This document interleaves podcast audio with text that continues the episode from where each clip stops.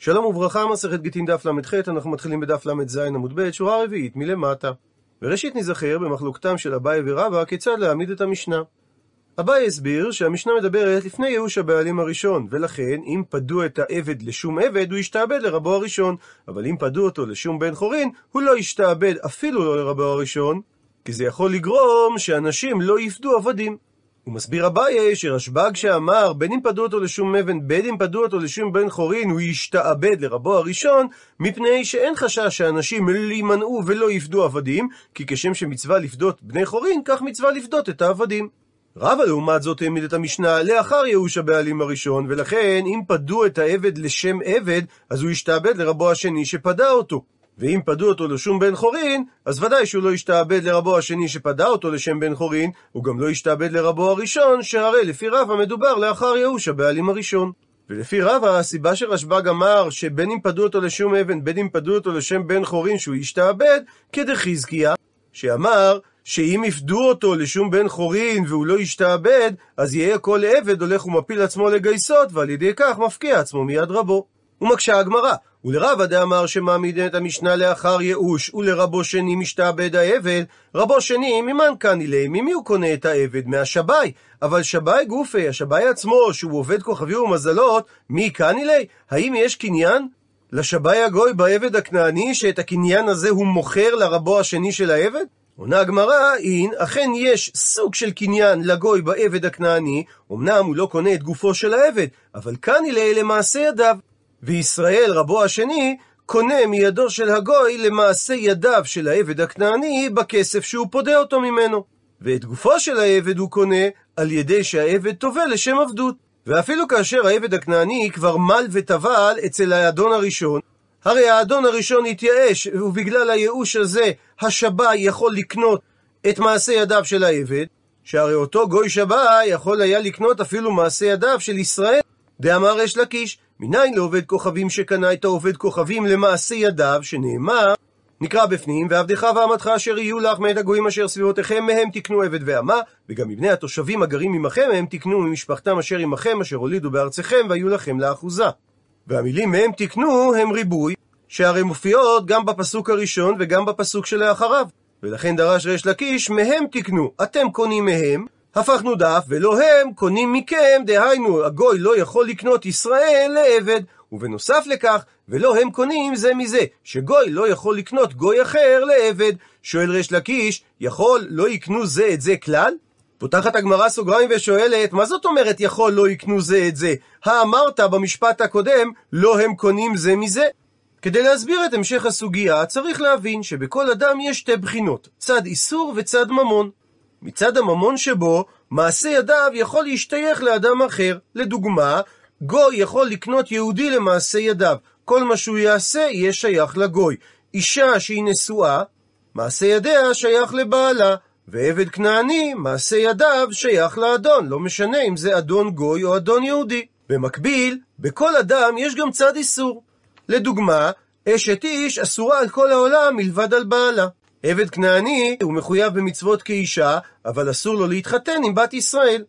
הדרך להפקיע את צד האיסור לאישה זה על ידי גט, ולעבד כנעני זה על ידי שטר שחרור מאדונו היהודי. ומסבירה הגמרא את דברי ריש לקיש, אחי כאמר, כך צריך להסביר את דבריו. ולא הם קונים זה מזה, הכוונה לגופו של העבד, דהיינו לצד האיסור שלו.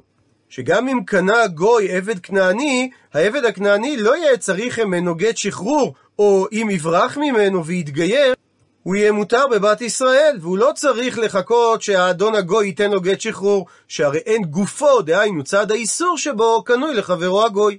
והמשיך ריש לקיש ושאל, יכול לא יקנו זה את זה למעשה ידיו, דהיינו לצד הממון שבו? סגור סוגריים, עונה ריש לקיש, אמרת שהדבר נלמד מהקל וחומר הבא. הרי עובד כוכבים, את מעשה ידיו של הישראל הוא קונה, שנאמר, וכי תשיג יד גר ותושב עמך, ומך אחיך עמו, ונמכר לגר תושב עמך, או לעקר משפחת גר. שזה המקור לכך שגוי יכול לקנות את צד הממון שבישראל. אז עובד כוכבים את מעשה ידיו של עובד כוכבים אחר, לא כל שכן שהוא יכול לקנות? עד לכאן דברי ריש לקיש, ומכאן מוכח שהשבאי קונה את מעשה ידיו של העבד שהוא לקח בשבי, וכאשר האדון היהודי השני פודה אותו, הוא קונה את מעשה ידיו של העבד. מקשה הגמרא, ואימה, אולי תאמר, אני מילה בכספא. דברי ריש לקיש שעובד כוכבים קונה את עובד כוכבים חברו, זה דווקא כאשר יש תשלום כסף. שהרי הקל וחומר של ריש לקיש התבסס על כך שעובד כוכבים קונה ישראל בכסף. כלשון הפסוק מכסף מקנתו. אבל בחזקה, אולי השבאי לא קונה את העבד הכנעני. חזקה שעבד כנעני נקנה בו זה חזקה שמראה עבדות, כגון שהעבד הלביש או הנעיל או הרחיץ לרבו. ומי אמר שכאשר השבאי החזיק בעבד, הוא קנה אותו בחזקת ייאוש כשהפקירו רבו כשנתייאש ממנו. ומעיר רש"י שהשאלה הזאת לא שייכת לגבי כיצד ישראל קונה עובד כוכבים, שהוא כן קונה אותו בחזקה, שהרי התורה הקישה עבדים לקרקעות, וכמו שקרקע קונים בחזקה, ככה גם עבדים כנעניים ניתן לקנות בחזקה. מה שאין כן עובד כוכבים שאינו קונה קרקע בחזקה כישראל, אלא כל קניינו בכסף. עונה על כך אמר רב פאפא, שהמקור לכך שעובד כוכבים יכול לקנות עבד כנעני בחזקה, זה מעמון ומואב שתיארו בשיחון. לגבי מואב נכתב בספר דברים אל תצר את מואב ואל תתגר במלחמה, וכן לגבי עמון נכתב וקרבת מול בני עמון אל תצורם ואל תתגר בם. ואכן בעת מעבר בני ישראל באזורם, הם לא ניסו להילחם בהם ועקפו את ארצותיהם. אבל בכל אופן, אזור עבר הירדן בו הייתה נחלת שניים וחצי השבטים, היה שייך למואב, הוא נכבש מהם על ידי סיחון, וכן האזור הנקרא בתורה מארנון ועד יבוק, היה שייך לבני עמון, ולמרות זאת כבשו שניים וחצי השבטים את השטחים הללו, כפי שמתואר בספר במדבר. ויכהו ישראל לפי חרב, וירש את ארצו מארנון עד יבוק עד בני עמון, כי אז גבול בני עמון, ויקח ישראל את כל הערים האלה, וישב ישראל בכל ערי האמורי, בחשבון ובכל בנותיה, כי חשבון עיר סיחון מלך האמורי היא, והוא נלחם נלחם במלך מואב הראשון, ויקח את כל ארצו מידו עד ארנון.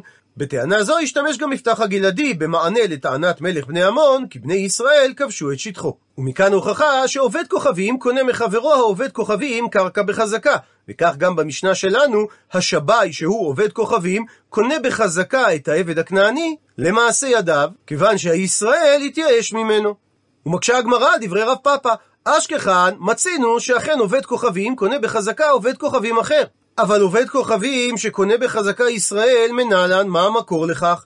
עונה הגמרא, דכתיב וישמע כנעני מלך ערד יושב בנגב, כי בא ישראל דרך האתרים, ויילחם בישראל, ויש ממנו שבי. ומלשון הפסוק שאמר שהשבויים של לקח הכנעני הם נחשבים לשבי של הכנעני, שמע מינה שגוי יכול לקנות בחזקה גם עבד כנעני שהוא שבה מישראל.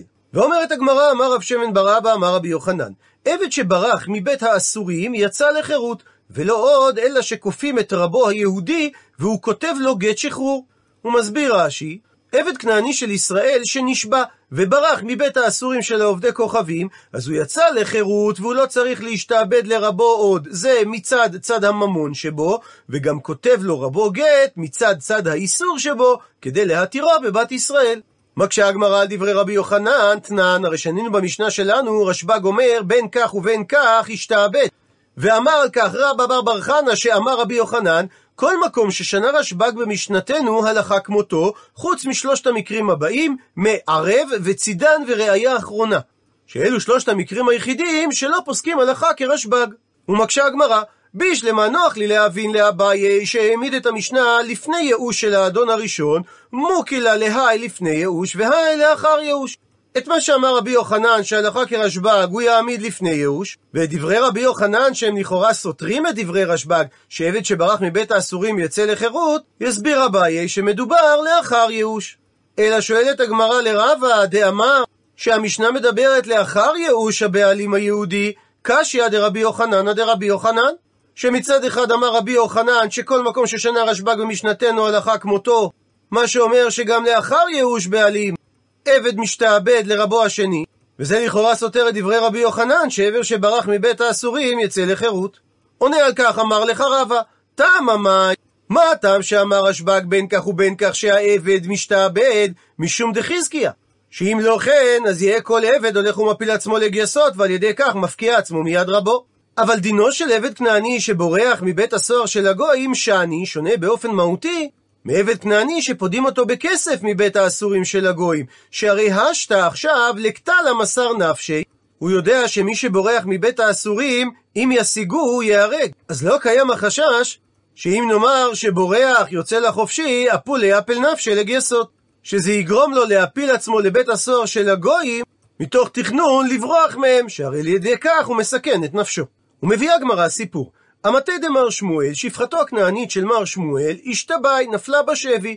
פרקוה, יהודים פדו אותה לשום אמהתה, על מנת שהיא תישאר שפחה, ושדרו עליה, ושלחו אותה לשמואל. שלחו לי לשמואל את הנוסח הבא.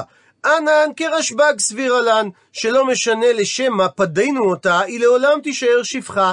את, היא נמי כרבנן סבירה לך, וגם אם אתה סובר כחכמים, תדע שאנן לשום אמהתה פרקינן לה ניהלה. פדינו אותה על דעת זה שהיא תישאר שפחה. ומבארת הגמרא, ואין הוא סבור לפני ייאוש אבה, הם שפדו אותה לשום אמה, סברו שלא נתייאש עדיין מר שמואל מלפדות אותה, ולא היא, לאחר ייאוש אבה. אבל במציאות לא כך היה, כאשר הם פדו אותה, מר שמואל כבר התייאש ממנה, ולכן הדין שיצא לחופשי אפילו לדעת חכמים. ובעקבות כך מספרת הגמרא, ושמואל לא מבעיה, לא רק דהשתעבודי לא משתעבד בה, שהוא לא השתעבד בה, אלא גיתא דחירותא נמי לא אצריכה, הוא אפילו לא הצריך אותה לקבל גט שחרור עבור צד האיסור שבה, מפני ששמואל לטעמי, לשיטתו, דאמר שמואל, המפקיר עבדו, יצא העבד לחירות, ואינו צריך לקבל גט שחרור מאדונו, שנאמר, וכל עבד איש מקנת כסף ומלטה אותו, אז יאכל בו. והמילה איש בצירוף המילים עבד איש היא מילה מיותרת. ולא ייתכן לומר שמדובר על עבד של איש ולא על עבד של אישה. אלא בהכרח שזה בא לבטא הגדרה מהותית מיהו עבד. עבד שיש לו רשות לרבו עליו הוא קרוי עבד, ועבד שאין לו רשות לרבו עליו אין קרוי עבד. והיות ששמואל התייאש וממילא הפקיר את צד הממון של השפחה, פקע ממנה גם צד האיסור של השפחה. ומביאה הגמרא סיפור נוסף. המטה שפחתו הכנענית דרבי אבא בר זוטרא השתבאי, נפלה בשבי. פרקה ההוא תרמודאה לשום איתתה. פדה אותה עובד כוכבי מהעיר תרמוד על מנת להתחתן איתה. שלחו ללדידי, שלחו היהודים מאותה קהילה לרבי אבא בר זוטרא, אי אות עבדת, אם אתה רוצה לעשות מעשה טוב, שדר לגיתא דחירותא. תשלח עבור אותה שפחה גט שחרור. ושואלת על כך הגמרא איך היא דמי, באיזה מציאות מדובר? אי דמצו פרקלה. אם אותם יהודים היו יכולים לפדות אותה, שאותו עובד כוכבים מתרמוד היה רוצה לטיטה בדמים, אז למה ליגיתא דחירותא? מדוע הם אמרו לרבי אבא בר זוטרא לשלוח עבור הגט שחרור? והיא דלא מצו פרקלה, ואם אותו עובד כוכבים רצה להתחתן איתה ולא רצה למכור אותה, אז כי שדר לגידא דחירותא, מה יהווה? מה היה עוזר שרבי אבא בר זוטרא היה שולח לגט שחרור? מביאה על כך הגמרא שתי תשובות. תשובה ראשונה, לעולם ניתן להסביר דמצו פרקלה, שהם היו יכולים לפדות אותה מאותו תרמודאי, וכיוון דמשדר לגיתא דחירותא, ועל ידי כך שרבי אבא בר זוטרא היה שולח עבור הגט שחרור, חיבורי מחברי הדדי ופרקלה. זה היה מעודד את בני העיר לאסוף יחד כסף כדי לפדות אותה, מה שאין כן אם היא הייתה נשארת שפחה, הם לא היו רוצים לפדות אותה, כי הם לא סברו כרשב"ג שכשם שמצווה לפדות בני חורין, כך מצווה לפדות עבדים. והיא באי תימה, ואם תרצה תאמר תשובה שנייה, לעולם מדובר דלא מצו פרקלה, שהם לא היו יכולים לפדות אותה מאותו תרמודאי, וכיוון דמשדר לגיתא דחירותא, ועל ידי כך שרבי אבא בר זוטרא היה שולח עבור הגט שחרור, זה היה גורם שמיתזה לה באפי ומפריק לה. היה מתגלה כך לכולם ששפחת ישראל הייתה, ועל ידי כך היא הייתה נעשית זולה, בזויה, באפיו של אותו תרמודאי, והוא היה מסכים שיפדו אותה. מקשה הגמרא על התשובה השנייה, והמרמר, חביבה להם לגויים זנות עם בהמתם של ישראל יותר מנשותיהן הגויות. אז דווקא על ידי כך שהוא היה מגלה שהיא הייתה שפחת ישראל, הוא היה מעדיף להשאיר אותה אצלו. מתרצת הגמרא, הני מילה בצנעה, אבל בפרהסיה זילה בהו מילתא. הכלל שנאמר במסכת עבודה זרה, שייך רק בצנעה, אבל בפרהסיה זה גורם לגוי לביזיון מצד חבריו, ולכן אם היה נודע ששפחת ישראל הייתה, הוא היה מעדיף שיפדו אותה. ומביאה הגמרא סיפור נוסף. ההיא המטה דאבת בפומפדיתא, הייתה שפחה כנענית אחת בעיר פומפדיתא, דאבוקה מעבדה באין שאיסורא, שאנשים היו עושים איתה מעשים אסורים. אמר על כך אביי, אילאו לולי דאמר רב יהודה אמר שמואל, שכל המשחרר עבדו עובר בעשה, שנאמר בתורה לעולם בהם תעבודו, הווה כיפנה לי למרה, הייתי מכריח את האדון שלה, וכתיב לגיתא דחירותא. שיכתוב לגט שחרור, ועל ידי כך היא תוכל להתחתן עם ישראל, והוא ישמור אותה, שלא תעבור עבירות. רבינה לעומת זאת חלק על אביי, והוא אמר, כי הא במקרה כזה מודה רב יהודה שמותר לשחרר אותה משום מילתא דאיסורא, כדי למנוע מעבירה. מקשה הגמרא ואביי משום איסורא לא התיר לשחרר את השפחה? והרי האמר רב חנינא בר רב קטינא שאמר רבי יצחק מעשה באישה אחת שחציה שפחה וחציה בת חורין שזו מציאות שיכולה להיות על ידי שהיא הייתה משרתת של שני אדונים ואדון אחד שחרר אותה ואדון אחד לא שחרר אותה הפכנו דף וכפו את רבה ועשה בת חורין, ואמר על כך רב נחמן בר יצחק שזה מפני שמנהג הפקר נהגו בה. שמפני שהיא לא הייתה ראויה לא לעבד ולא לבן חורין, אז היא לא הייתה מיוחדת לאיש והיו נוהגים בה הפקר בזנות. הרי שמשחררים את האמה כאשר יש בזה בעיה של איסור. מתרצת הגמרא, אחי אשתא, מה אתה משווה? הטעם שם לגבי השפחה שהייתה חצי שפחה, חצי בת חורין, לא לעבד חזיה, היא לא הייתה ראויה לעבד ולא לבן חורין חזיה. והיא לא הייתה ראויה לבן חורין. מה שאין כן האחה, כאן במקרה של השפחה המופקרת מפומפדיטה, אפשר דמייחד לה לעבדי יומינתר לה. יש פתרון על ידי שהאדון ייחד אותה לעבד אחד, ואותו עבד ישמור עליה מזנות. ודנה הגמרא בגופה של שמועה שהזכרנו, שאמר רב יהודה אמר שמואל, כל המשחרר את עבדו עובר בעשה, שנאמר, נקרא בפנים, והתנחלתם אותם לבניכם אחריכם לרשת אחוזה לעולם בהם תעבודו, ובאחיכם בני ישראל איש באחיו לא תרדה בו בפרך. מי טבעי מקשה הגמרא על שמואל ממקור תנאי שאומרת הברייתא מעשה ברבי אליעזר שנכנס בבית הכנסת ולא מצא עשרה לא היה לו מניין להתפלל ושחרר את עבדו הכנעני והשלימו, דהיינו צירפו לעשרה. בוודאי שהוא לא היה עושה כך אם הוא היה עובר על עשה. מתרצת הגמרא, מצווה שאני. בדרך כלל הדין כדברי שמואל שאסור לשחרר את העבד, אבל כאשר שחרור העבד מאפשר קיום מצווה, מותר לשחרר את העבד. ומקשה על כך הגמרא תנו רבנן, הרי שנו רבותינו על הפסוק לעולם בהם תעבודו, שזה לא חובה אלא רשות, דברי רבי ישמעאל, הוא מסביר רש"י, שמשום שכתוב לגבי שבעה האומות שהיו בארץ ישראל בשעה שנכנסו ישראל לארץ, לא תחיה כל נשמה, לכן הייתה התורה צריכה לכתוב שמבני התושבים לעולם בהם תעבודו, שזה בא להתיר אחד משאר אומות הבעל הכנענית, שהיא משבעה האומות שעליהם נאמר לא תחיה כל נשמה, והולידו בן משותף, שאתה רשאי לקנות את הבן הזה בעבד. ורבי עקיבא לעומת זאת אומר, שהפסוק בא ללמד שיש חובה על מי שמחזיק עבד כנעני, לא לשחרר אותו לעולם.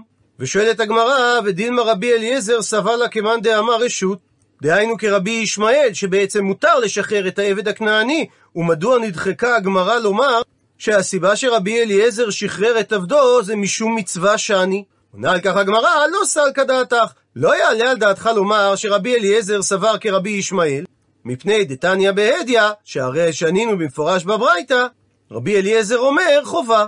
ועוד באותו עניין אומרת הגמרא, אמר רבא, בהני תלת מילי נחתי בעלי בתים מנכסיון. אלו שלושת הדברים שבגינם בעלי בתים יורדים מנכסיהם. והראשון קשור לענייננו, דמפקי עבדיו לחירותה. שהם משחררים את עבדיהם הכנעניים לחירות ועוברים בעשה. הדבר השני הוא דסיירי נכסיו בשבתה, שהם מסיירים בשדותיהם בשבת ומסתכלים לידה מה הם צריכים כדי לתקן בחול. והדבר השלישי הוא דקבעי סעודתיו בשבתה בעידן בי מדרשה, שהם קובעים את סעודת השבת באותו זמן, כשהחכם דורש דרשות לרבים בשבת, והיה להם להקדים או לאחר את הסעודה. דאמר רב חייא בר אבא אמר רבי יוחנן, שתי משפחות היו בירושלים, אחת קבעה סעודתה בשבתה ואחת קבעה סעודתה בערב שבת, ושתיהן נעקרו. הוא מביא על כך רש"י שני פירושים. לפי הפירוש הראשון, שתי המשפחות קשורות למה שהזכרנו, שצריך להקפיד ללמוד תורה בשבת, ולכן כשהחכם דורש דרשות לרבים בשבת, אסור לשבת בסעודה. אז משפחה אחת שקבעה את סעודתה בשבת, בזמן שהחכם דורש, ברור מדוע היא נעקרה, והמשפחה השנייה שקבעה סעודתה בערב שבת, דהיינו בליל שבת, אפילו שהם עשו את זה כי הם היו מתכוונים בשביל ביטול בית המדרש, כדי שלמחרת הם יהיו פנויים לשמוע את דרשת החכם, בכל זאת, אין כאן כבוד שבת כאשר הם העבירו את הסעודה לליל שבת, כי כבוד יום קודם לכבוד לילה. ולפי הפירוש השני ברש"י, המשפחה הראשונה אמנם קשורה לדרשת החכם כפי שהסברנו, אבל המשפחה השנייה קשורה רק לעניין כבוד השבת, שהם היו עשירים, ובכל יום, כולל יום שישי, הם היו אוכלים הרבה. והרי יש בדבר איסור, כי אסור להיכנס לשבת כשהוא שבע בלא תאווה. ומביאה עכשיו הגמרא שתי מימרות בשם רב. הממרה הראשונה, אמר רבא שאמר רב, המקדיש עבדו יצא לחירות. מהי טעמה? מהי טעם הדבר? שהרי גופי לא קדיש, גופו של העבד אינו קדוש, הרי הוא לא ראוי לא להקרבה למזבח וגם לא לבדק הבית, שהרי הוא לא צורכי בניין וגם לא כלי. ואם הוא היה רוצה להקדיש את שווי העבד, היה לו לומר דמי עבדי עליי. והיות שלדמי לא כאמר, הוא לא נקט את האמירה דמי עבדי עליי, אז הוא כנראה התכוון דליהווה שיהיה העבד עם קדוש כאמר. שיהפוך להיות ישראל גמור, שכתוב בהם כי עם קדוש אתה. הוא מחדד רש"י את הדברים מתוך השוואה למי שמקדיש בהמה טמאה, ששם אין צד לומר שהיא תהיה עם קדוש, אז בהכרח הפירוש היחיד שהוא התכוון להקדיש את דמיה, למרות שהוא לא אמר בצורה מפורשת דמיה עליי. אבל כאן, שהוא הקדיש את עבדו, הרי כן שייך בגופו של האבן לשון קדושה, כפי שנאמר שהוא יהפוך לישראל גמור שעליהם נאמר כי עם קדוש אתה, ולכן אנחנו לא אומרים שהוא התכוון להקדיש את שווי העבד. מימרה שנייה, רב יוסף אמר בשם רב, המפקיר עבדו יצא לחירות. הוא מבאר את הגמרא, איזו מהמימרות כוללת את המימרה הנוספת. מאן דאמר שזה רבה, שהגרסה בדברי רב מקדיש עבדו יצא לחירות, אז כל שכן שמי שמפקיר את עבדו יצא לחירות. לעומת זאת, מאן דאמר שזה רב יוסף, שרב אמר מפקיר עבדו יצא לחירות, אבל מי שמקדיש את עבדו לא יצא לחירות. דילמה, כי אולי רב יאמר במקרה כזה לפי רב יוסף, לדמי כאמר. שאם אדם הקדיש את עבדו, הוא לא התכוון לשחרר אותו, אלא התכוון לתת שווי של דמי העבד להקדש. היא בעיה להו, ונשאלה להם השאלה, בין לגרסת המקדיש, בין לגרסת המפקיר בדברי רב, האם צריך העבד גט שחרור או לא צריך? מביאה על כך הגמרא תשמע, בו שמע הוכחה, ממה דאמר רב חייא בר אבין שאמר רב, אחד זה ואחד זה, דהיינו בין המקדיש, בין המפקיר את עבדו, הדין שהוא יצא לחירות, וצריך בנוסף לכך גט שחרור. אמר מקשה רבא ומוטבינן השמעתית. יש לנו קושייה על השמועה שאמרנו בעצמנו בשם רב שהמקדיש עבדו יצא לחירות. מהברייתא הבא, המקדיש נכסיו והיו בהם עבדים. אין הגזברים רשאים להוציאן לחירות, אבל מוכרים אותם לאחרים, ואחרים מוציאים אותם לחירות. רבי חולק על תנא קמא והוא אומר, אומר אני, אף הוא נותן דמי עצמו ויוצא, מפני שהוא כמוכרו לו. הוא מסביר רש"י, לפי תנא קמא אין הגזברים רשאים להוציא את העבדים לחירות, ואפילו לקבל מיד העבד את פדיונו אין הגזברים רשאים, אפילו במקרה שהעבד קיבל כסף ששייך לו עצמאית, שאדם נתן לו את זה על מנת שאין לרבו רשות באותו כסף. מפני שאין גופן של העבדים קנוי להקדש, שהרי אותו אדם לא הקדישן אלא לדמיהם. ואם הגזבר יקבל מיד העבד את פדיונו, אז זו דרך שחרור ולא דרך מכירה, והגזבר רשאי רק למכור את ההקדש שבידיו. אבל הגזברים יכולים למכור אותם לאחרים, והדמים שישלמו האחרים ילכו לרשות ההקדש, ואותם אחרים יכולים להוציא את העבד לחירות אם ירצו בכך. ורבי חולק על תנא קמא, והוא סובר שאם העבד ימצא אדם שאין נותן לו כסף על מנת שאין לבעליו רשות בו, אז הוא יכול לתת את הכסף הזה לגזבר, וכשם שהגזבר יכול למכור את העבד לאחרים, יכול הגזבר למכור את העבד לעצמו, ואז לשחרר את העבד, ובלבד שאת הכסף להקדש ייתנו דרך מכך וממכר ולא דרך פדיון.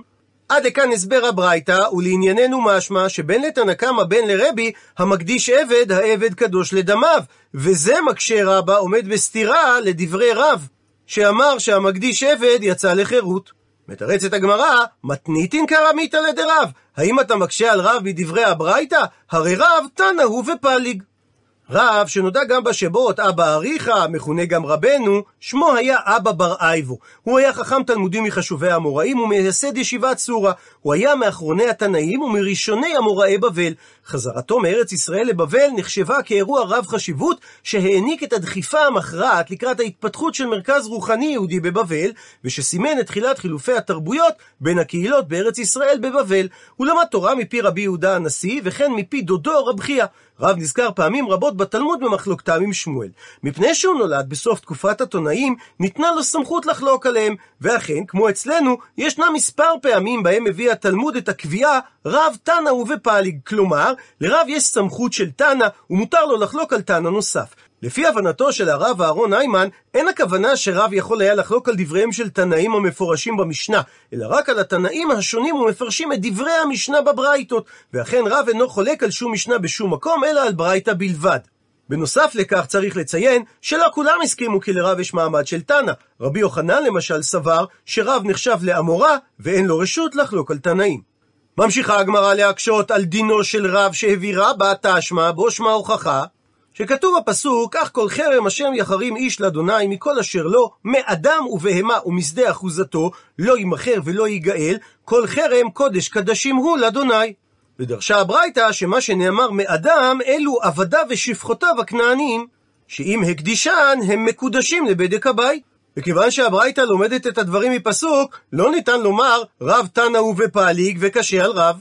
מתרצת הגמרא, אחא במאי עסקינן, כאן בברייתא באיזה מציאות מדובר, דאמר לדמי. שהאדון אמר, דמיו עלי להקדש, ולא הזכיר עליו שם קדושה. ולכן זה לא סותר את דברי רב, שהמקדיש עבדו יצא לחירות. אבל היא אחי, אם כך, אידך נמי דאמר לדמי. מדוע את הברייתא הקודמת לא תירצת באותו אופן, שהבעלים הקדיש את העבד בצורה מפורשת עבור דמיו?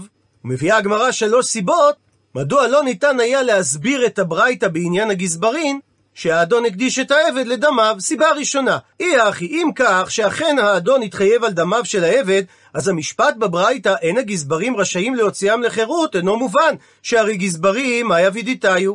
מה רשות יש להם בעבד? הלא אין להם על הבעלים אלא את המעות שהוא התחייב כפי שווי העבד. ותו, ועוד סיבה שלא ניתן להעמיד את הברייתא שהאדון התחייב על דמיו של העבד, שהרי אמרה הברייתא, אבל מוכרים אותם לאחרים, ואחרים מוציאים אותם לחירות. והמשפט הזה לא מובן, שהרי אחרים, מה יבידיתיו? אם הם קנו את העבד מהגזבר שאין לו רשות בעבד, ודאי שגם להם אין רשות בעבד, והם לא יכולים להוציא אותו לחופשי. ותו, ועוד סיבה שלישית, שהרי אמרה ברייתא שרבי אומר, אומר אני, אף הוא נותן דמי עצמו ויוצא, מפני שהוא כמוכרו לו. שזה כאילו הגזבר מכר את העבד לעצמו. ואי הסברנו שלדמי שהאדון הקדיש את העבד רק לדמיו, אז מהי משמעות המשפט מפני שהוא כמוכרו לו? ומפני שלוש הסיבות הללו, לא תרצה הגמרא שהברייתא על הגזברים דיברה שהאדון הקדיש את העבד לדמיו, אלא שרב חלק על הברייתא, היות ויש לו מעמד של תנא. עד לכאן דף ל"ח.